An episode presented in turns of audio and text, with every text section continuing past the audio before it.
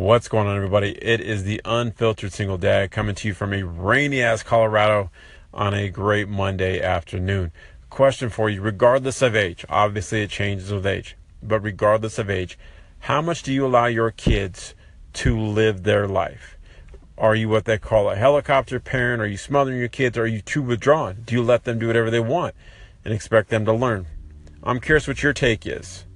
Myself, you kind of have to let your kid learn a little bit sometimes, but then there's other times you just step in and say, yo, that is a dumb ass idea and this is why, regardless of age. But yet you clean up the language, take it as you please.